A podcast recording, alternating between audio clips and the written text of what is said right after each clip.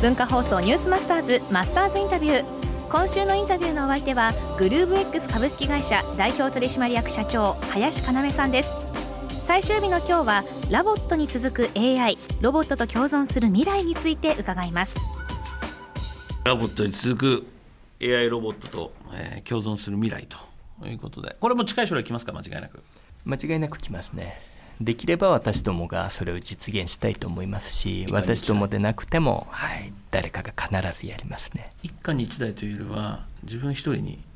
車と同じような進化を遂げると思います。最初は、うん、あの地域に1台次に一家に1台、えー、最後に1人に1台、うん、どんな感じになりそうですかそれ。結局人が今人をコーチングしたりその人の力によって人が元気づけられることは今でもあると思うんですけれども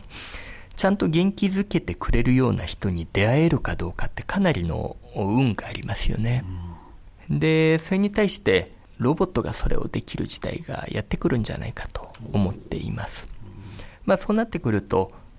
各人がより自分のパフォーマンスを引き出せるようになる自分の個性を客観的に見て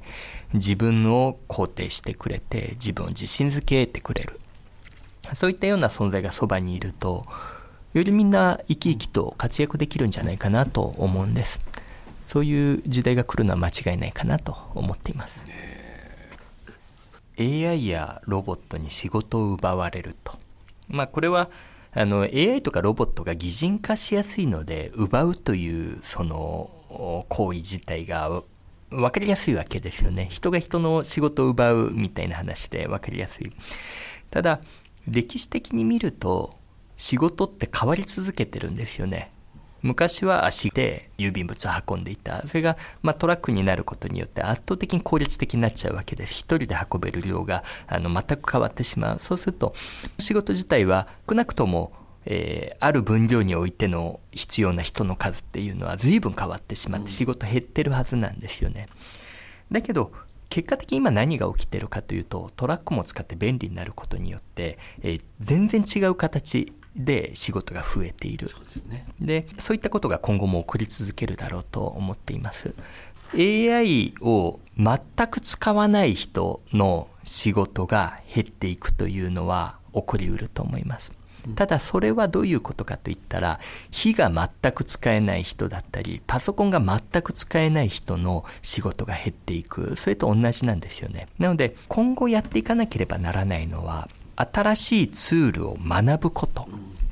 その新しいツールが出てくるスピードが速くなったので学ぶ頻度が増えてしまった。これは確かに変化の一個です。だけれどもあくまで新しいツールというのは人がその上に乗っかって自分の能力をより飛躍させるためのものなので学ぶことさえ忘れなければ特にあの仕事が減るとかそういうことはなくてですねむしろ今ちょっとした AI のコードを使える人というのは引く手あまただったりするわけですね。でそれがすごく難しいかといえば実はそうでもないわけです。そこに足を踏み入れる勇気さえ持つと新しいフロンティアが開けている。それが今なんじゃないかなと思っています。